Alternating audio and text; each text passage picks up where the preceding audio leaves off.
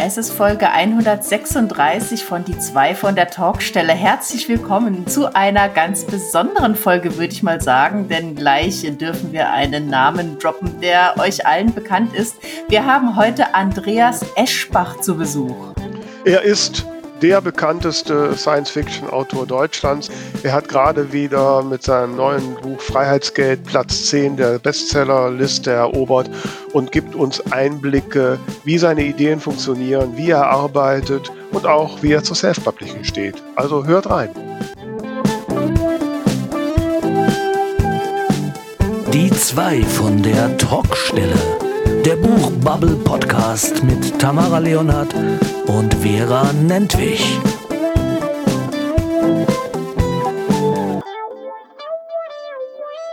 Hallo ihr lieben Hörenden da draußen.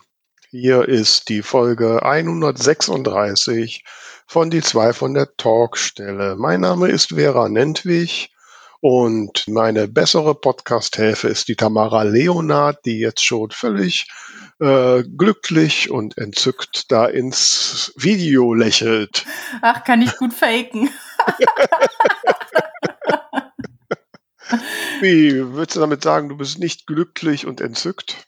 Noch nicht, aber bald. Ich freue mich sehr auf diese Folge oder bin sehr, sehr gespannt auf diese Folge und ich äh, warte darauf, dass meine Schmerztablette endlich wirkt. Ich habe oh nämlich Gott. Zahnschmerzen, oh. aber äh, dann geht's mir bestimmt bald ganz toll. Und äh, wenn, wenn ich schon mit dir spreche, dann ist ja schon mal besser. Ach Gott, ja, vielleicht ist das, weil das habe ich ja noch falsch gedeutet, das ist dann einfach nur schmerzverzerrt. Wobei ich ja gestehen muss, ich bin etwas entzückt. Ich bin mhm. sogar sehr entzückt, weil seit ein paar Tagen endlich Chaka, mein das Hörbuch von Tote Models Nerven nur, was wir ja schon vor ein paar Wochen besprochen haben, nun endlich auch bei Audible und Amazon angekommen ist. Yeah. Ich muss mich ja erstmal dran gewöhnen, wie schnell da die oder wie langsam da die Prozesse laufen. Und ähm, ja, jetzt ist es da und ähm, hat auch schon einen Verkaufsrang, also ein paar Leute werden es schon runtergeladen haben. Ja, ich. Ah, du, super. Also ja? Bestimmt nicht nur ich. Na, dem Verkaufsrang nach, nee, müssten das mindestens zwei oder drei gewesen sein. Na, guck. Und nach der Folge, das geht ja dann exponentiell nach oben. Ja, da hoffe ich doch sehr drauf. Ich bin sehr gespannt, habe wieder Unmengen gelernt. Also zum Beispiel habe ich jetzt gelernt, dass Hörbücher gar nicht äh, der Preisbindung unterliegen.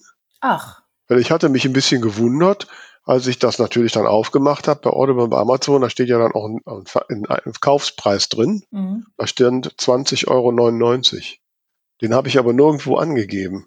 Mhm. Ne? Also den Preis, den ich Na dabei gut, ja klar, es ist kein Buch, es ist ein, ein Audioprodukt. Ja, ja. Macht eigentlich Sinn. Ja, den Preis, den ich bei Findaway Voices eingegeben habe, der war, ich hatte da Also, als ich da auf Publish geklickt habe, kamen so Recommendations für den Preis. Die waren zwar recht niedrig, irgendwas vier Dollar neunundneunzig für Retailer und fünf Dollar neunundzwanzig für Libraries, wobei mir noch nicht der Unterschied be- bewusst war. Habe ich einfach mal übernehmen geklickt. Ich dachte, komm, mach erstmal. Von daher war ich dann überrascht, als dann bei Audible Amazon zwanzig neunundneunzig stand. Also ich glaube, wenn ich mich recht entsinne, in meinem Audible-Abo war es ein Guthaben. Ja, ja, also das ist bei Audible ja sowieso wahrscheinlich nur der, das Abschrecken, damit man das Abo macht. Genau. Ich habe das dann, hab das dann äh, mal in der Self-Publishing-Gruppe auf Facebook. Und der so Dingen ja allwissende Matthias Matting hat es hat, mir dann erklärt. Das ne? ist gut.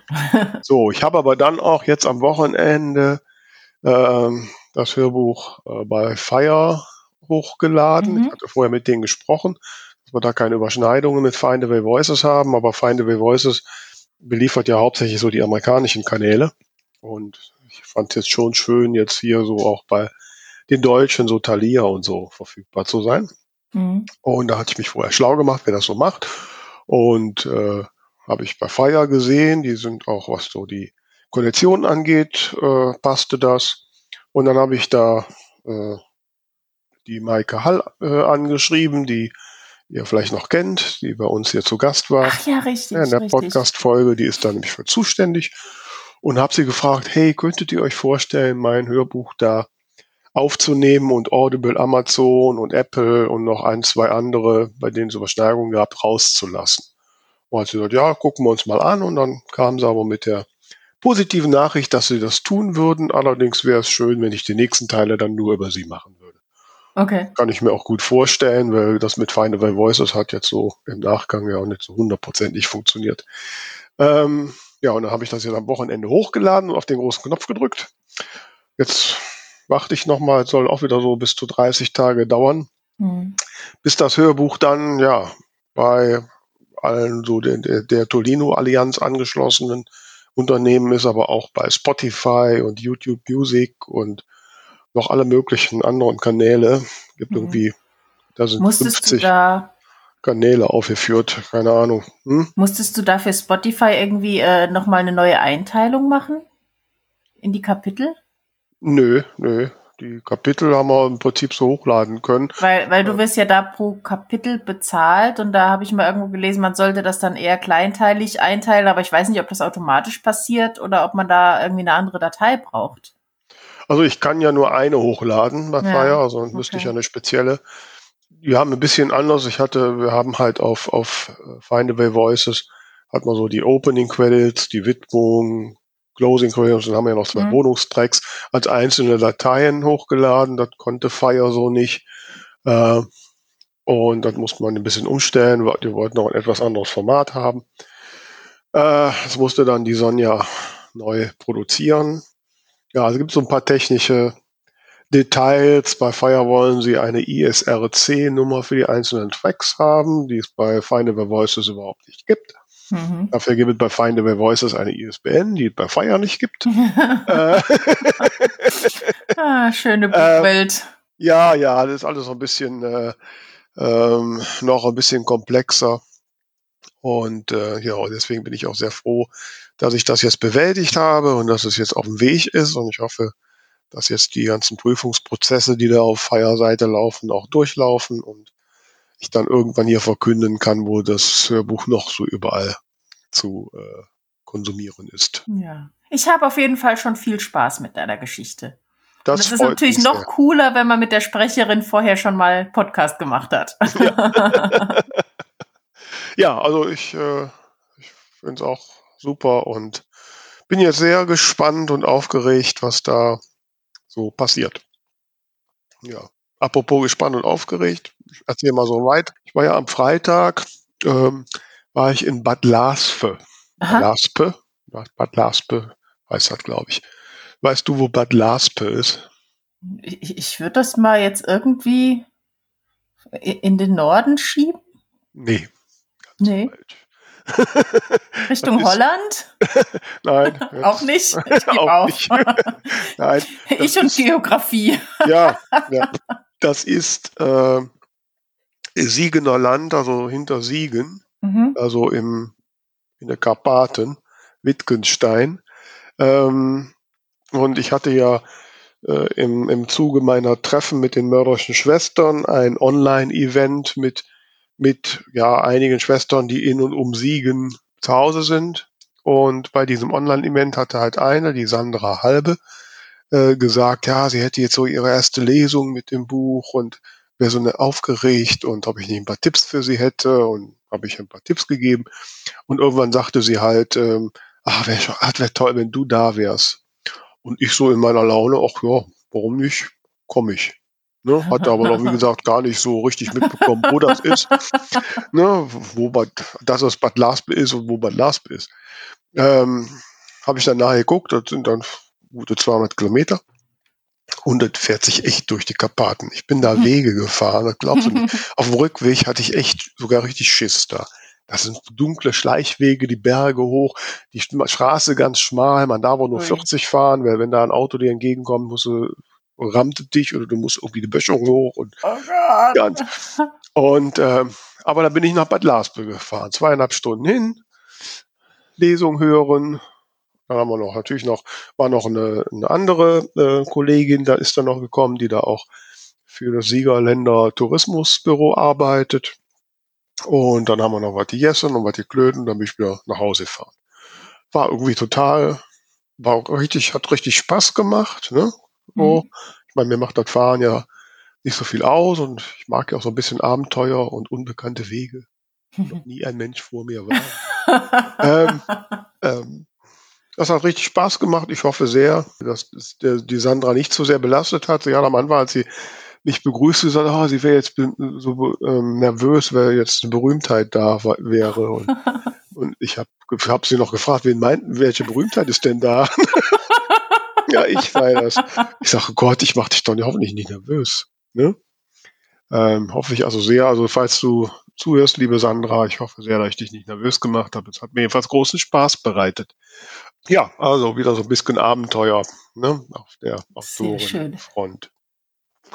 Ja, und Abenteuer und Berühmtheit sind ja alles Stichworte für unsere heutige Podcast-Folge, ne? Jawohl.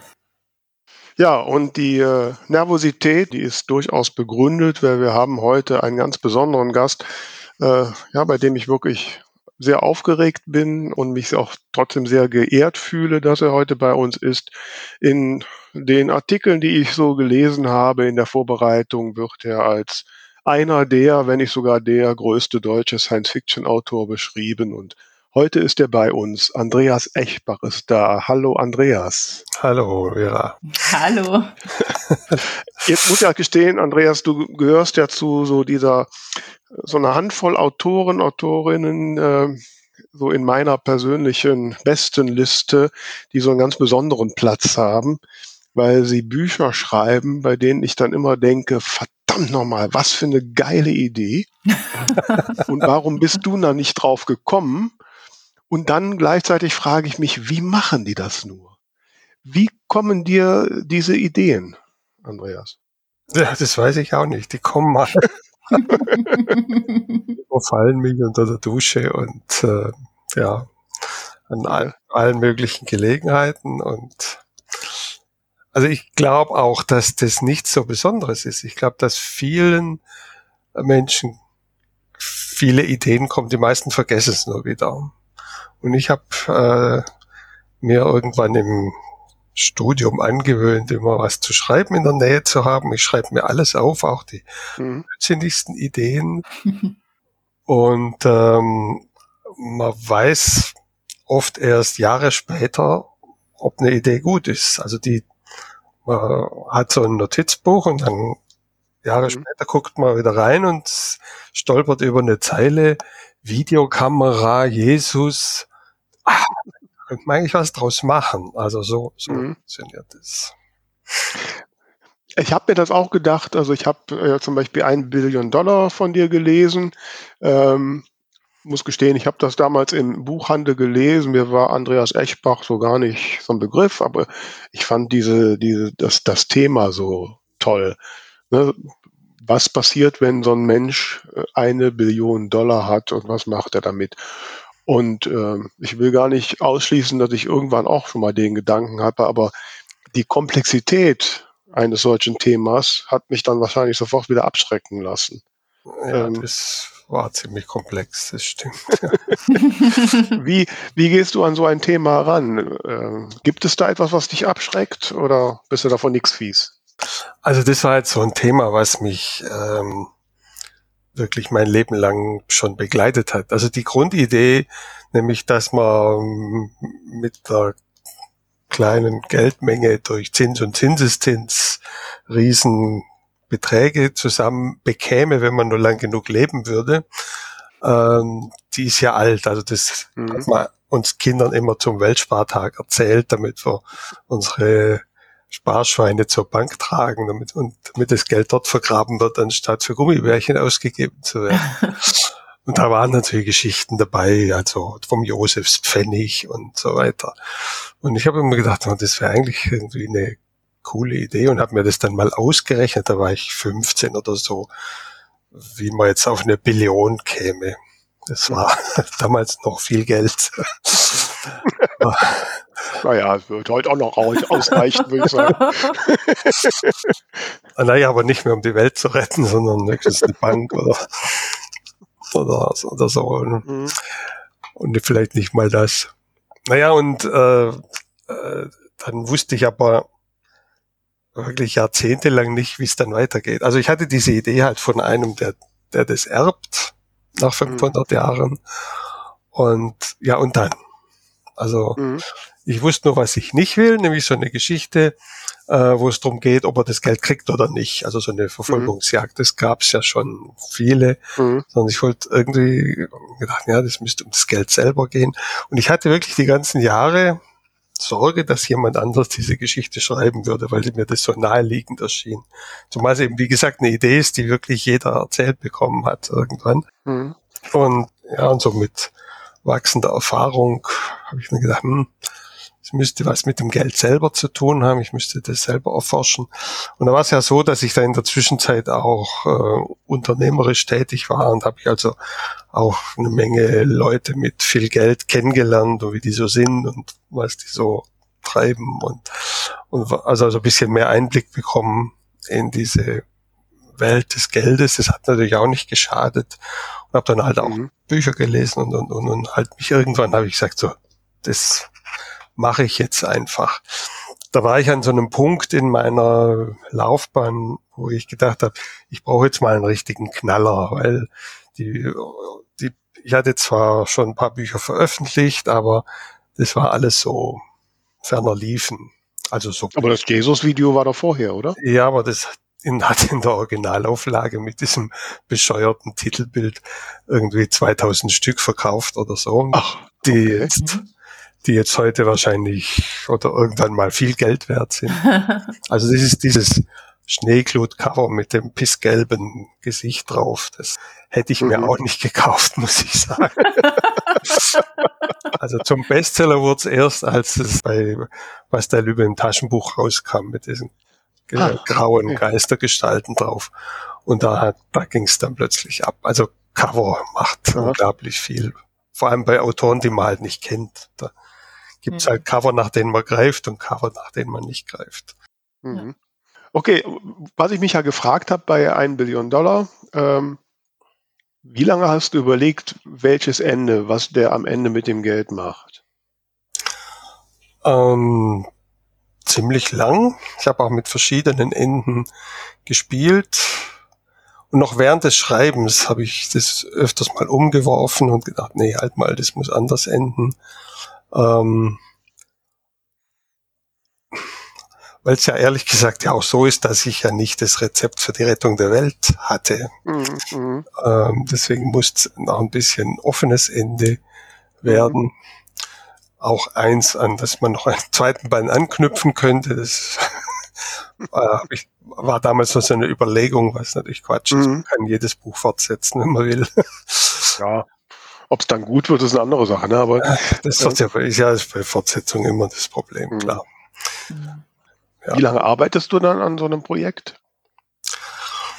Ja, es ist unterschiedlich. Also an der Billion habe ich wirklich lang gearbeitet. Das waren zweieinhalb Jahre allein die Schreibzeit und die ganzen Vorüberlegungen, das kann ich gar nicht sagen, was so im Laufe der Jahre halt immer mal wieder was notiert und so. Also das war schon ein großes Projekt. Jetzt hast, jetzt hast du ja vorhin gesagt, dass es so viele Ideen gibt und irgendwann guckst du drauf und sagst, ja, das ist eine gute Idee. Welche Faktoren machen denn für dich eine gute Idee aus? Also das muss zünden in dem Moment, wo ich drauf gucke und dann habe ich gewissermaßen schon, ja jetzt nicht bildlich, aber in gewisser Weise ein Buch vor Augen, von dem ich sage, oh, dieses Buch müsste es geben. Und wahrscheinlich wird es kein anderer schreiben, also muss ich es wohl schreiben. Das ist so äh, das Kriterium. Also es muss mich faszinieren, weil ich muss ja ziemlich viel Zeit mit dem Ding dann verbringen. Ich muss die Figuren erfinden und mit Geschichte ausstatten und, und äh, muss das alles austüfteln. Und da ist man schon immer ein Jahr beschäftigt und das will man nicht dran geben an irgendwas, wo man sagt, könnte auch ein anderer schreiben oder gibt's schon oder sowas. Mhm. Interessiert mich eigentlich nicht wirklich, also, sondern muss schon was sein, was... Äh, was einen wirklich beschäftigt. Also mich würde ja der Gedanke, lass mich dann auch eben den Gedanken zu Ende führen, dann darfst du. Also mich würde der Gedanke, das Projekt ist so komplex und ich muss da zweieinhalb Jahre oder noch länger dran arbeiten, extrem abschrecken.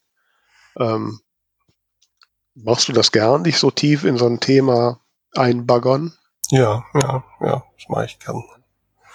Also das ist, ähm, ist meines Erachtens auch was, also ist erstmal was, was man üben kann und muss. Also man muss mhm. ja nicht gleich mit einem Tausendseiter anfangen. Äh, mhm. Aber habe ich ja auch nicht, sondern also wirklich am Anfang bei meinen ersten Sachen, da hatte ich das Problem, dass ich gesagt habe, was ich, an dreihundert Seiten soll das Buch haben, wie will man das je schaffen? Das war das lange Zeit bei mir ein Problem. Aber man kann das äh, üben, also das ist wie bei der, Billion, bei, der, bei der Million, wie man so sagt, die erste ist die schwerste, das ist auch mhm. mit, dem, mit dem Buch so. Und, äh, und, und das dann halt langsam ausdehnen.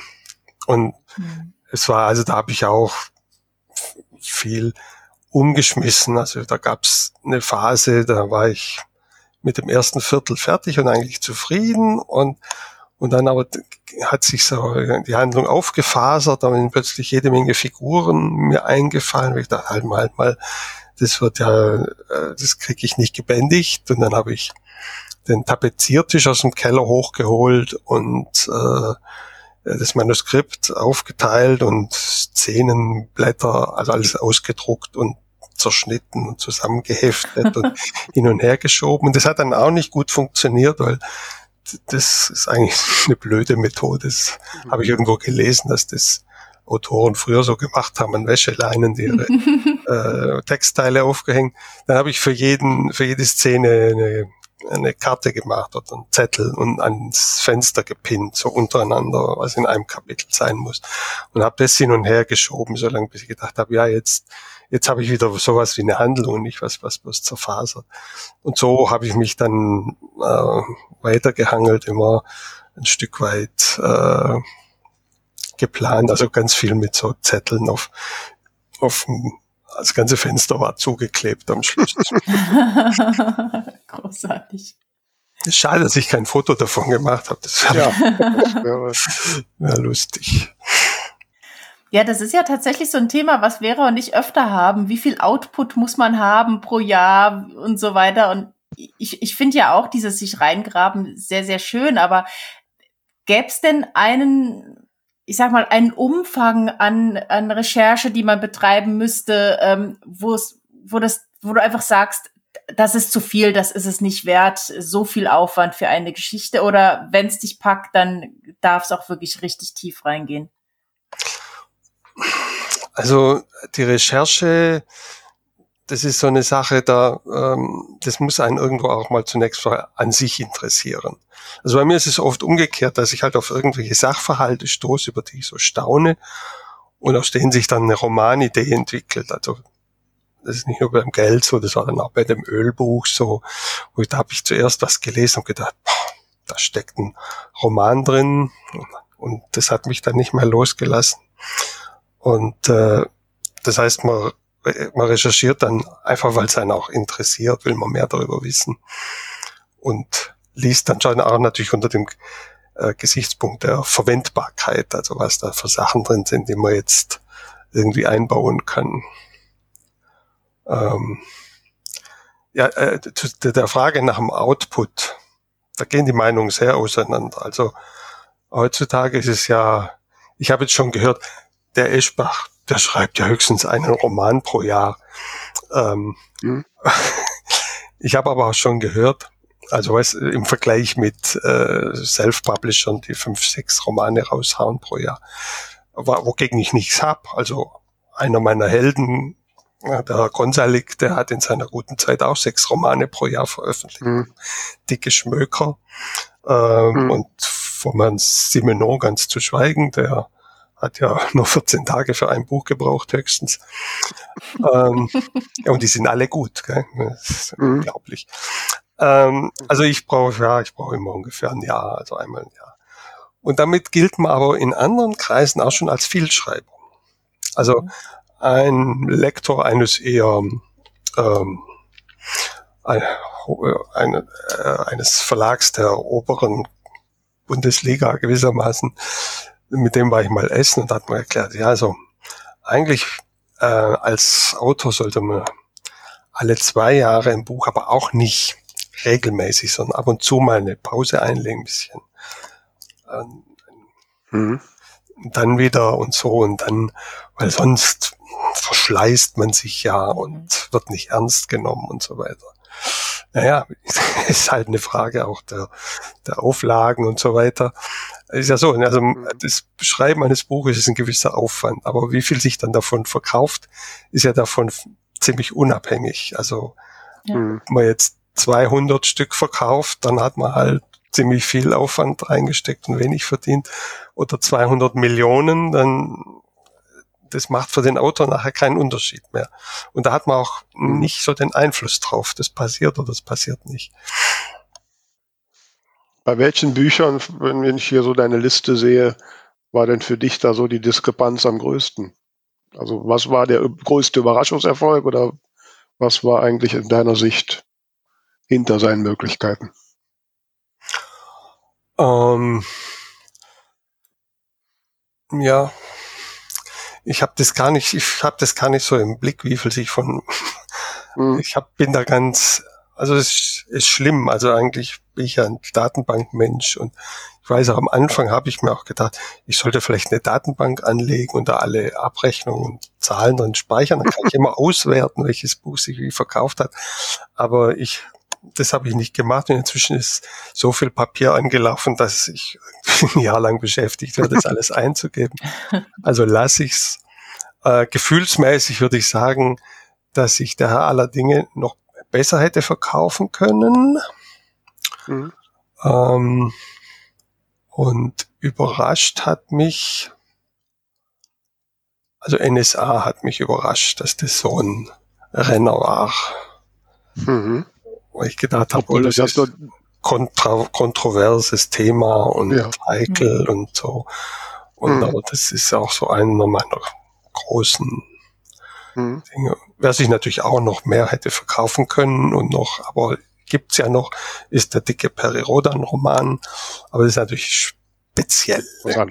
Mhm. Mhm. Na ja gut, Kontroverse verkaufen, ne? Ja, Tamara, du willst was sagen. An N S A habe ich tatsächlich am Anfang gedacht, ähm, als du sagtest, Ideen haben ja viele, aber sie vergessen sie wieder. Ähm, ich glaube tatsächlich, dass es oft auch eine Frage von Mut ist. Also jetzt gerade so ein Thema, muss man sich auch einfach trauen, sich dran zu setzen. Ist, hast du da mal drüber nachgedacht, äh, ob du das überhaupt angehen möchtest, oder ist für dich klar, wenn ich eine gute Idee habe, dann ziehe ich das durch? Nein, nein, es gibt schon Ideen, die die gucke ich an und dann, also ich bespreche das viel mit meiner Frau, was ich als nächstes schreiben soll, weil äh, sie da ein gutes, äh, andere Meinung hat, also nicht genauso denkt wie ich, sondern auch mal andere Meinung ist. Und das sind schon so einige Ideen, wo man sagt, na, das machen wir lieber nicht, aus verschiedenen Gründen. Also mit manchen Themen kann man sich schwer in die Nesseln setzen, mit anderen Themen, äh, wo man sagt, ja, das interessiert wirklich bloß mich selber. ähm, und, äh, und, und dann, äh, das will man dann nicht. Oder, oder es ist was, was zu ähnlich ist zu etwas, was es schon gibt. Mhm. Ja. Vielleicht ist das mal ein guter Moment, äh, Tamara, wo wir kurz mal das Thema zum Schreibtipp-Freitag ausrufen. Ja, ähm, hast du eine Idee? Ja, das Thema Idee. Ne? Ja. Wie sammelt ihr Ideen? Wie entscheidet ihr, welche Idee ihr fortfahrt? So, ja, da hätte ich auch gerne eure Tipps tatsächlich, weil ich habe wieder zu viele Ideen und kann mich nicht entscheiden. Also in der nächsten Woche bitte unter dem Hashtag Schreibtipp-Freitag erzählen, wie ihr eure Ideen, ja, wie ihr euch entscheidet, welche Idee ihr als nächstes weiterverfolgt. Sehr gerne. Ähm, wie ist das denn, Andreas, wenn Andreas Eschbach zu einem Verlag geht, oder ich glaube, die letzte Zeit bist du ja eigentlich nur bei Lübbe, ähm, wenn du dann zum Verlag gehst und ich habe eine Idee, sagen die, schreib, was du willst, wir machen das, oder ähm, gibt es ja, da auch schon mal Diskussionen? Nein, das ist tatsächlich so. Ich sage immer, ich, ich darf über alles schreiben, Hauptsache ich schreibe über sechshundert Seiten. Okay, cool. Ja, also das steht tatsächlich in den Verträgen drin, da steht dann drin, ähm, als Arbeitstitel N N, also noch zu nennen, zu bestimmen. Und in, in den äh, Beschreibungsschild drin äh, hat mehr als sechshundert Seiten. Großartig. Okay. Also man, man, man, man, man nimmt da, was mir einfällt. Natürlich, ähm, wenn ich das übertreiben würde, dann würden sie irgendwann sagen, hey, wir müssen reden. Mhm. Also, und das ist ja auch, man ist ja als Autor und Verlag sozusagen verbündet, weil beide wollen das Gleiche, beide wollen, dass mhm. ein Buch rauskommt, das gut ist und sich toll verkauft und äh, gelobt wird und so weiter. Und mhm. alle Anstrengungen richten sich darauf, dass das dann auch zustande kommt. Wo du jetzt vorhin äh, das Cover vom Jesus-Video angesprochen hast, also das originale Cover, ist das ein Thema, was dich jetzt heute noch umtreibt, wo du sagst, ich hätte es gern so und nicht so oder äh, diese Variante gefällt mir besser, oder bist du da inzwischen gut drin, einfach abzugeben? Also das gebe ich ab. Ich habe da auch festgestellt, da habe ich keinen Blick dafür. Ich werde zwar manchmal gefragt, manchmal zeigt man mir zwei Varianten und ähm, Und dann sage ich, ah, Variante A, die gefällt mir gut. Und dann entscheiden sie sich meistens für die Variante B oder umgekehrt. Und, und das Kriterium ist, dass ich nach einer Weile merke, also nach einer sehr langen Weile merke, nee, ist tatsächlich gut, was die gemacht haben. Also selbst mhm. mit Covern, ich weiß nicht, viele Cover, mit denen war ich an, auf, anfangs unzufrieden. Das allererste Cover vom allerersten Buch, Der Haarteppichknüpfer von, von äh, als es in der Schneeglut-Ausgabe rauskam. Da war ich totunglücklich mit diesem Cover. Mal, wie ja. das aussieht. Gucke ich es heute an, sage ich, ja, das war super. Also eins äh, eins der besten Cover, die dieses Buch hat, die ist nur wirklich in mittlerweile in, ich glaube, dreißig verschiedenen Covern äh, erschienen ist, wenn man weltweit guckt. Ähm, und wenn einem sowas passiert, wenn man halt nach einer langen Zeit merkt, nee, die anderen hatten recht, dann, dann können die anderen das und man selber nicht. Und mhm. deswegen halte ich mich da raus und, und lasse die machen, und das sind Profis, die, die wissen, wie das aussehen muss. Ja, außer bei dem Jesus-Video, da ist es nicht. Ähm, ja, also klar, manche, manche Cover gefallen mir auch heute noch nicht und mhm. ähm, da ist es dann halt nicht, aber im Schnitt ist es, glaube ich, Äh, förderlicher, wenn ich die Verlage machen lasse. Es ist auch so zum Beispiel, dass jedes Land so eine ganz eigene Coversprache hat. Ja, das merkt man so, wenn man internationale Ausgaben hat, dass also französische Cover ganz anders aussehen als amerikanische Cover und ähm, holländische sehen anders aus als polnische und ähm, und aber die im jeweiligen Land, sie, sie sehen sich einander auf einer gewissen Weise ähnlich. Mhm. Das ist so, ja, so eine, an, so eine andere Bildsprache, oder wie man das nennt. Ja. Da sind, da sind die Leser auch dran gewöhnt, das wollen die auch so. Also, das ist ja auch zum Beispiel so, dass Cover sind bei weitem nicht so abwechslungsreich wie jetzt zum Beispiel, also von Büchern, wie zum Beispiel von, mhm. von Musikalben. Mhm. In irgendwie ja, ja. bei Bandcamp reinschaut, was es da an, an Covern gibt für die verschiedenen Musikstücke mhm. und, und Alben, das ist ja ein, ein Fest der Kreativität. Dagegen sehen Buchcover eintönig aus. Also es gibt so ja, ja. Jahre, in denen sind, haben alle äh, Thriller-Titel Tote Vögel auf dem Cover und sind weiß. Im nächsten Jahr sind dann überall Blutspritzer drauf und dann mhm. erfindet irgendein äh, Hersteller irgendeinen neuen Effekt und dann ist der auf zwanzig Büchern drauf. Ja. Und, äh, und das ist aber eine, eine andere Funktion. Also da ist nicht, nicht mhm. das, das Bildteil des, des Kunstwerks, sondern das soll Orientierung geben. Weil mhm. Musik kann man viel Unterschiedliches hören, aber beim Bücherlesen, man kann nicht so viel Bücher lesen im, im Leben, wie allein in einem Jahr rauskommen.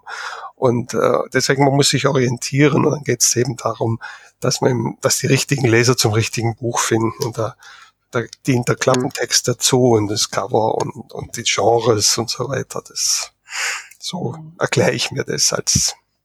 Nee, sicherlich so. Jetzt muss ich aber mal gerade dazu, ging mir jetzt gerade so durch den Kopf, äh, bisschen off-topic, also diese Aussage, niemand kann so viele Bücher lesen, wie nur in einem Jahr rauskommen. Also selbst wenn man nur eine Handvoll Bücher verkauft, ist das doch eigentlich schon eine Riesenehre. Geht mir jetzt einfach nur mal gerade so durch den Kopf, um uns auch ein wenig zu ermutigen. Ja, klar. Also, also es gibt ja Bücher, also wenn man, manchmal tritt man an Bücher hin, die sonst niemand gelesen hat und die aber trotzdem toll sind und dann nicht mehr zu haben sind und so weiter. Ja, ja, also jemand kann, hat sich dafür entschieden, jemand um hat das sich dafür, zu lesen und nicht ein anderes. Ja, und äh, und auch rauszugeben und, und so weiter. Aber es ist eine einfache Rechnung. Also wie viele Bücher liest man im Jahr mal Lebenszeit? Hm. Das sind ein paar tausend. Und aber es, es kommen zwanzigtausend Romane pro Jahr raus und ja. sechzigtausend Sachbücher jedes Jahr neu. Mhm. Und allein in Deutschland. Und das sind jetzt die ganzen anderen Sprachen noch gar nicht mit eingerechnet. Ja, das sind also nur die Verlagsveröffentlichungen. Die self-publishing Veröffentlichungen sind da gar nicht bei. Und die Self-Publishing, äh, ja, das ist ja nochmal ein Riesenklotz, mhm. der noch viel unübersichtlicher ist. Mhm.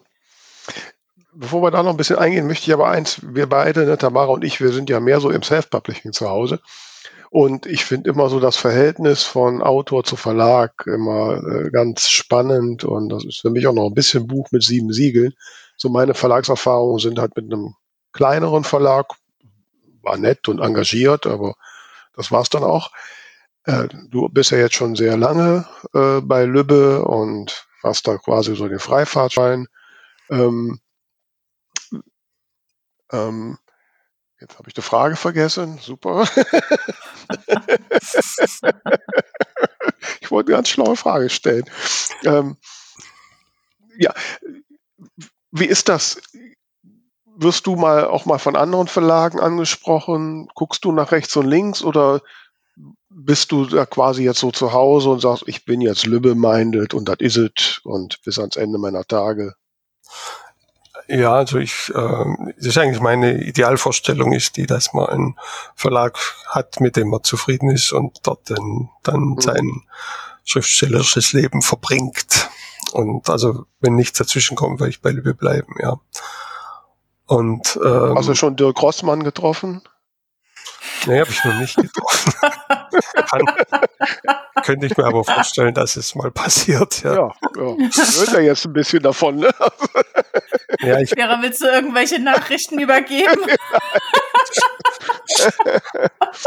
ich, ich, bin, ich bin ja nicht so, nicht so häufig in Köln, dass das eine Rolle spielen würde. Ähm, ist natürlich, klar, meine Situation, also es ist, ist einfach toll, wenn man in einen Verlag kommt und gleich als erstes einen riesen Bestseller hat, dann ist das Standing einfach ganz anders. Und wenn es ein großer Verlag ist, das spielt auch nochmal eine Rolle. Äh, und ich habe Ich war ja ein, einer der Autoren, die ganz frühen Agenten gehabt haben. Also in den neunzigern war das ja noch nicht so üblich. Mhm. Da hat jeder noch gesagt, uh, das kostet so viel Geld, der will dann auch noch fünfzehn Prozent und so.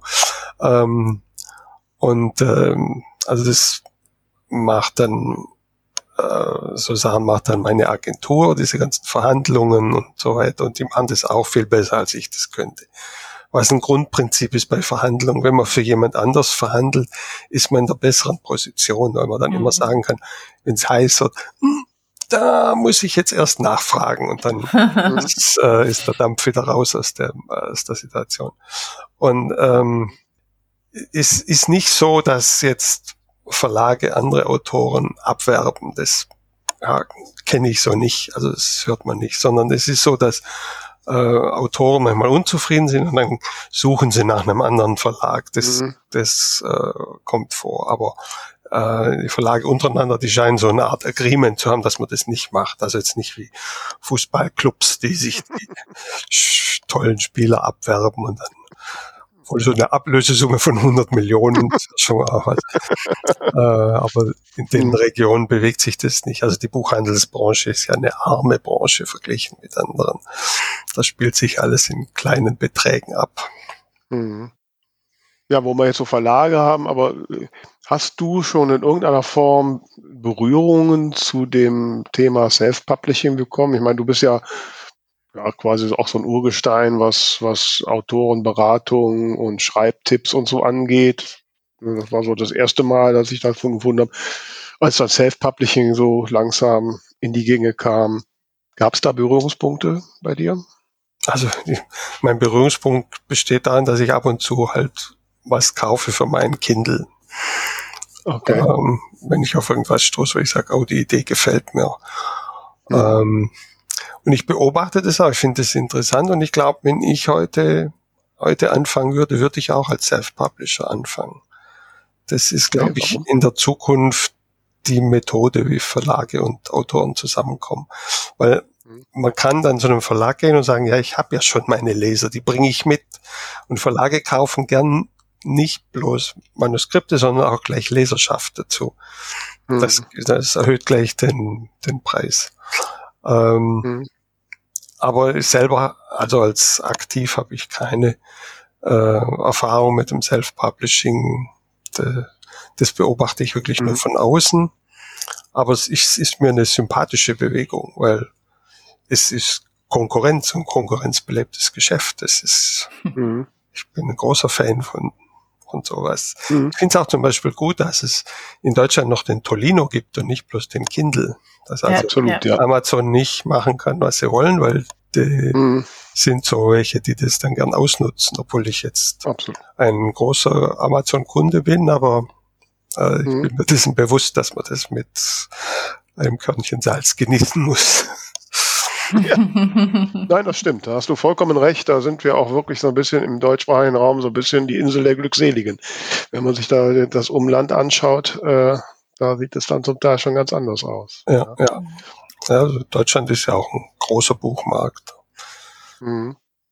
Ein anderer Bereich, äh, wo, wo ich auf deinen Namen gestoßen bin, schon sehr früh, ähm, war, dass du dich, äh, wenn ich das richtig mitbekommen habe, du kannst mich da gerne berichtigen, dass du ziemlich maßgeblich an der Entwicklung von Papyrus Auto mitgearbeitet hast. Stimmt das soweit?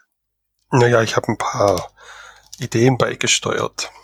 Also okay. die, mhm. die Story war die, dass ich ähm, in den Anfang der neunziger ist es mir passiert, dass ich also äh, zum x-ten Mal ein Romankapitel verloren hatte auf dem Computer, weil es einfach mhm. die Datei sich nicht mehr öffnen, öffnen ließ.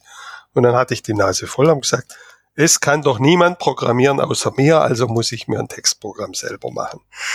Das habe ich dann auch gemacht und meine ersten Romane, also die Haarteppichknüpfer noch nicht, da die habe ich noch in Framework vier geschrieben, weiß kein Mensch mehr, was das war.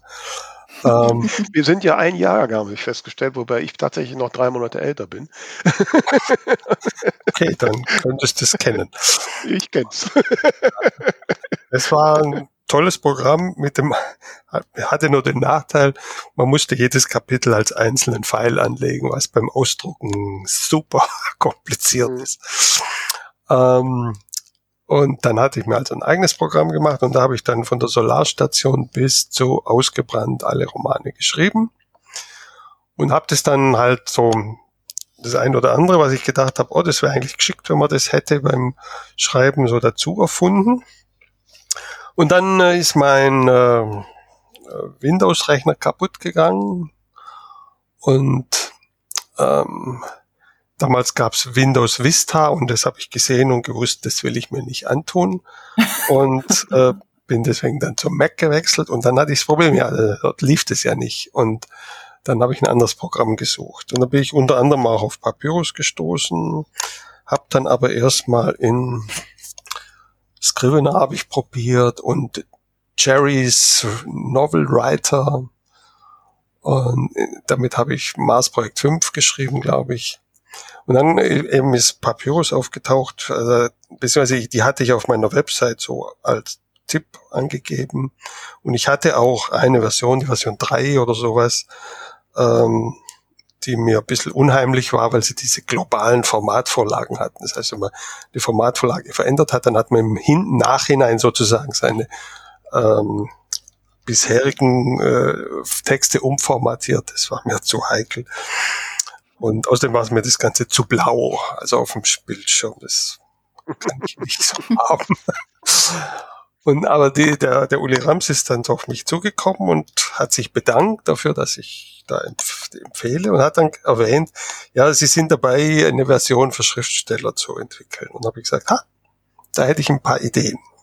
nämlich praktisch die Sachen, die ich so entwickelt hatte mhm. in meinem eigenen Programm, die mir jetzt natürlich gefehlt haben in diesen anderen Programmen, weil ja niemand programmieren kann außer ich, ähm, die äh, habe ich dann als Ideen eben da weitergegeben. Also so Sachen wie das, was jetzt Stilanalyse und Lesbarkeitsanzeige ist und, und, äh, und noch so, also dass es diesen Navigator gibt, wo man so einen mhm. Überblick hat über seine Kommentare und Struktur und so weiter. Und so, das haben wir halt so im Gespräch dann nach und nach entwickelt und äh, und so ist das entworfen. Also es ist nicht so, dass ich da jetzt mitprogrammiert hätte, sondern ich habe denen bloß ein paar Wünsche aus der Werkstatt mitgeteilt, mhm. sozusagen aus der Praxis, weil diejenigen, die die Schreibprogramme schreiben, die kommen ja selber nicht mehr zum Schreiben, mhm. außer wenn sie ganz, äh, also mein Programm war ein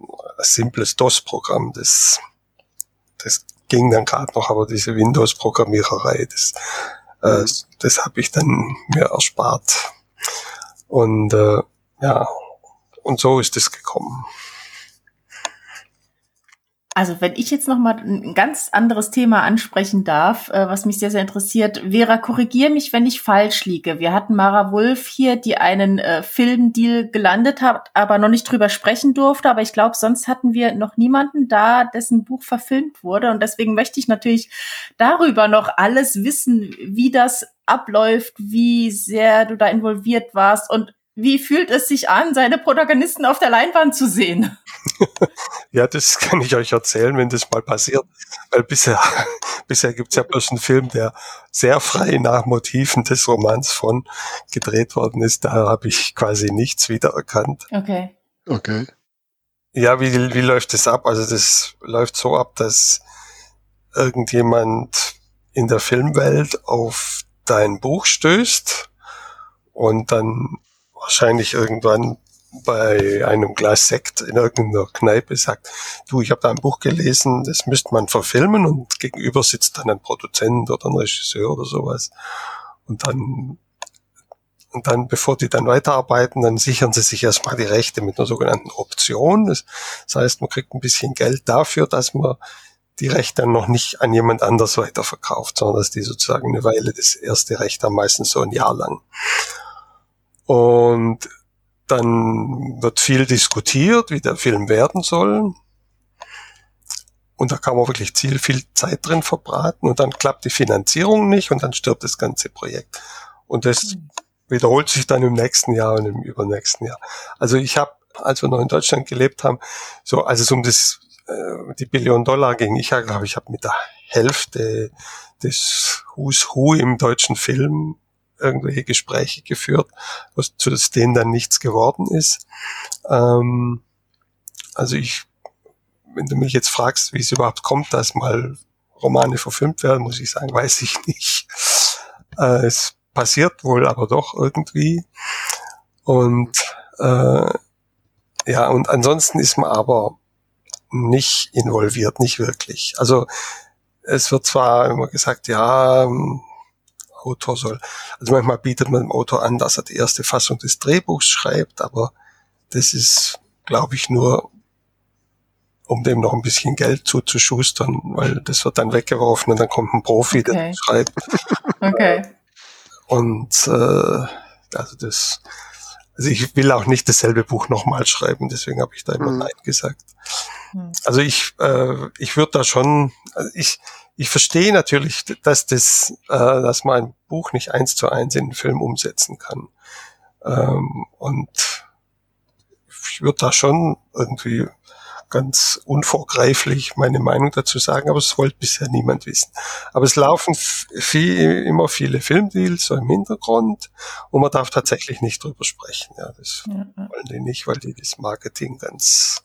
Mhm.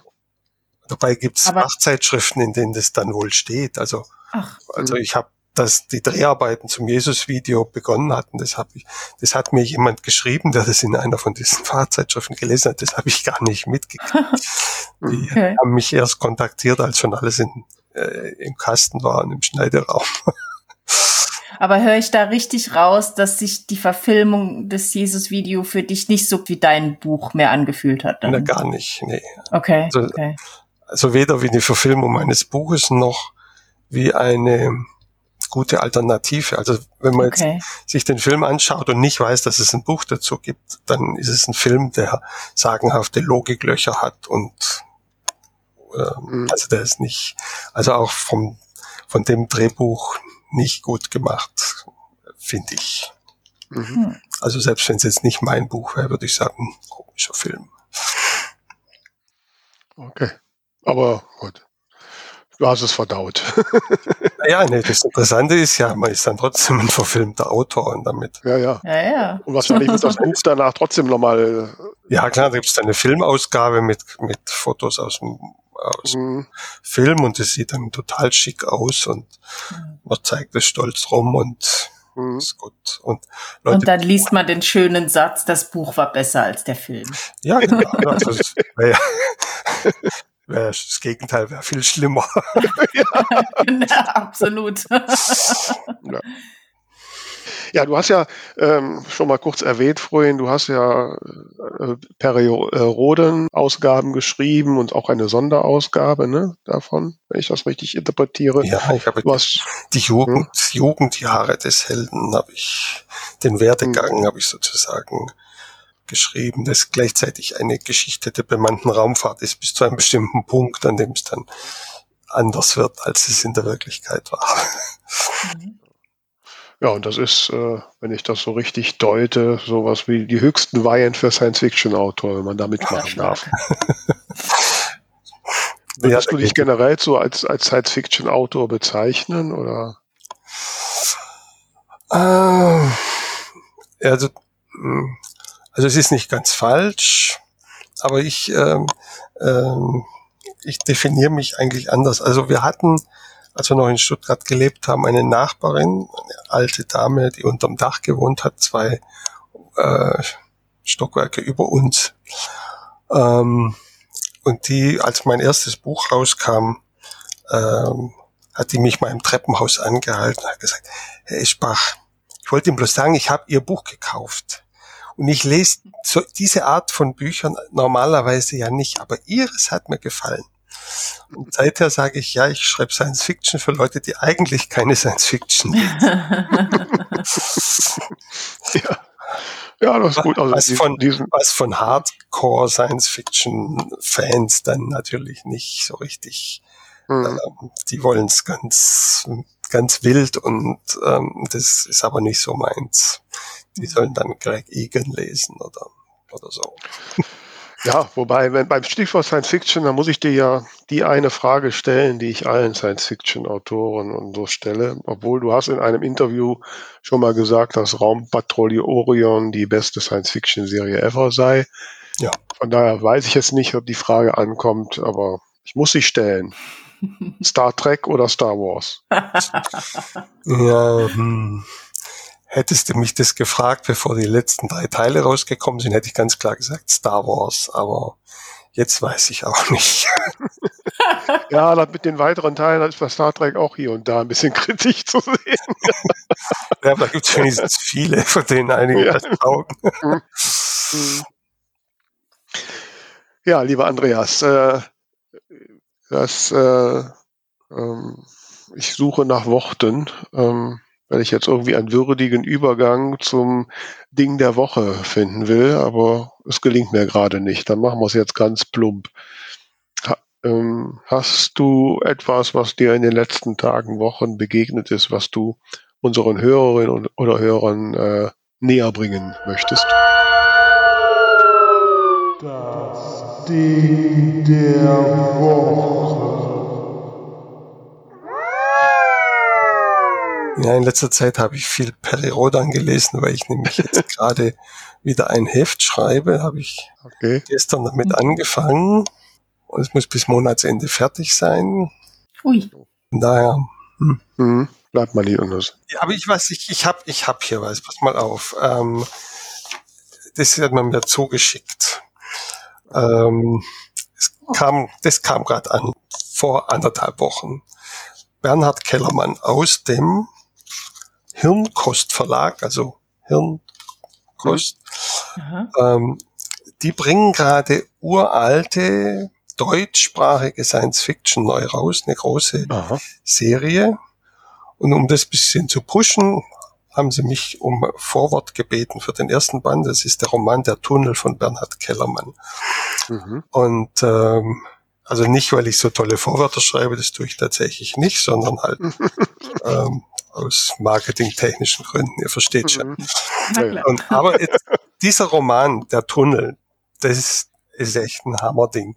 Ich habe mhm. von dem gehört vor zwei Jahrzehnten schon. Also der ist ja auch uralt. Das sind, mhm. äh, weiß nicht, dreißiger Jahre oder noch eher rausgekommen, okay. weiß ich gar nicht. Ähm, nee, neunzehnhundertvier sogar. Ja, also. Wow. Ähm, mhm. Und da hat mir jemand empfohlen. Also die Story ist die, ein Ingenieur möchte einen Tunnel von Europa nach Amerika bauen, beziehungsweise umgekehrt, von Amerika nach mhm. Europa, ein Eisenbahntunnel. Mhm. Also schon die Idee ist ja, da muss man erstmal drauf kommen. Ne? Mhm. Das wäre so eine Idee, wo ich sage, ja, geil. Also das würde ich mich gar nicht trauen. Aber der hat sich das getraut. Und das Interessante ist, dass sich dieser Roman sogar richtig toll liest. Also er ist ja nicht übersetzt, sondern ist ja im Originaldeutsch. Und ich habe so gedacht, mhm. hm, ja, ich weiß nicht, ähm, der, äh, so alte Romane, nicht? Die haben ja manchmal so gar nicht, liest sich völlig modern. Mhm. Und, ähm, und also da ist mir quasi immer wieder über den Weg gelaufen. Und als die mich dann gebeten haben, das Vorwort zu schreiben, ich sage, ja, muss ich erstmal lesen.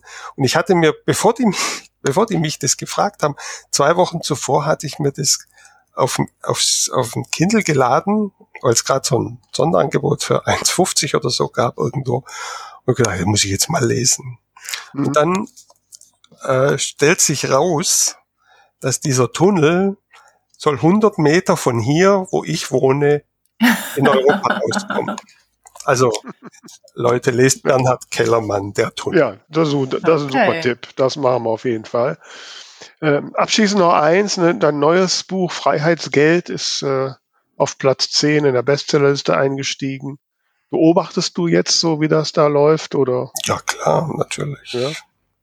Und wie fühlt man sich, wenn es direkt so auf Platz zehn der Bestsellerliste ist? Ja, ich kann nicht klagen, das ist ein gutes Gefühl. Ja, aber äh, mir gefällt so diese gelassene Art, mit Erfolg umzugehen. Daran arbeiten wir noch, wenn wir den Erfolg ja. haben. Ne? Aber für unsere ja. Hörerinnen und Hörer, ein seliges Lächeln umspielt seine Lippen gerade. Ja, wir lächeln sehr selig. Wir sind dir sehr dankbar, dass du dir die Zeit genommen hast, lieber Andreas, für das, äh, für das tolle Gespräch mit den äh, inspirierenden Einblicken. Ähm, an euch da draußen, liebe Hörer und Hörer, ähm, denkt dran, uns äh, zu empfehlen, zu folgen. Und natürlich die letzte Warnung, ihr müsst den Buchbubble Bulletin abonnieren. Ausgabe acht ist gerade raus, also abonnieren, dann kriegt ihr die noch. Und ansonsten hören wir uns nächste Woche wieder. Also, danke Andreas nochmal. Danke. Ciao. Macht's gut.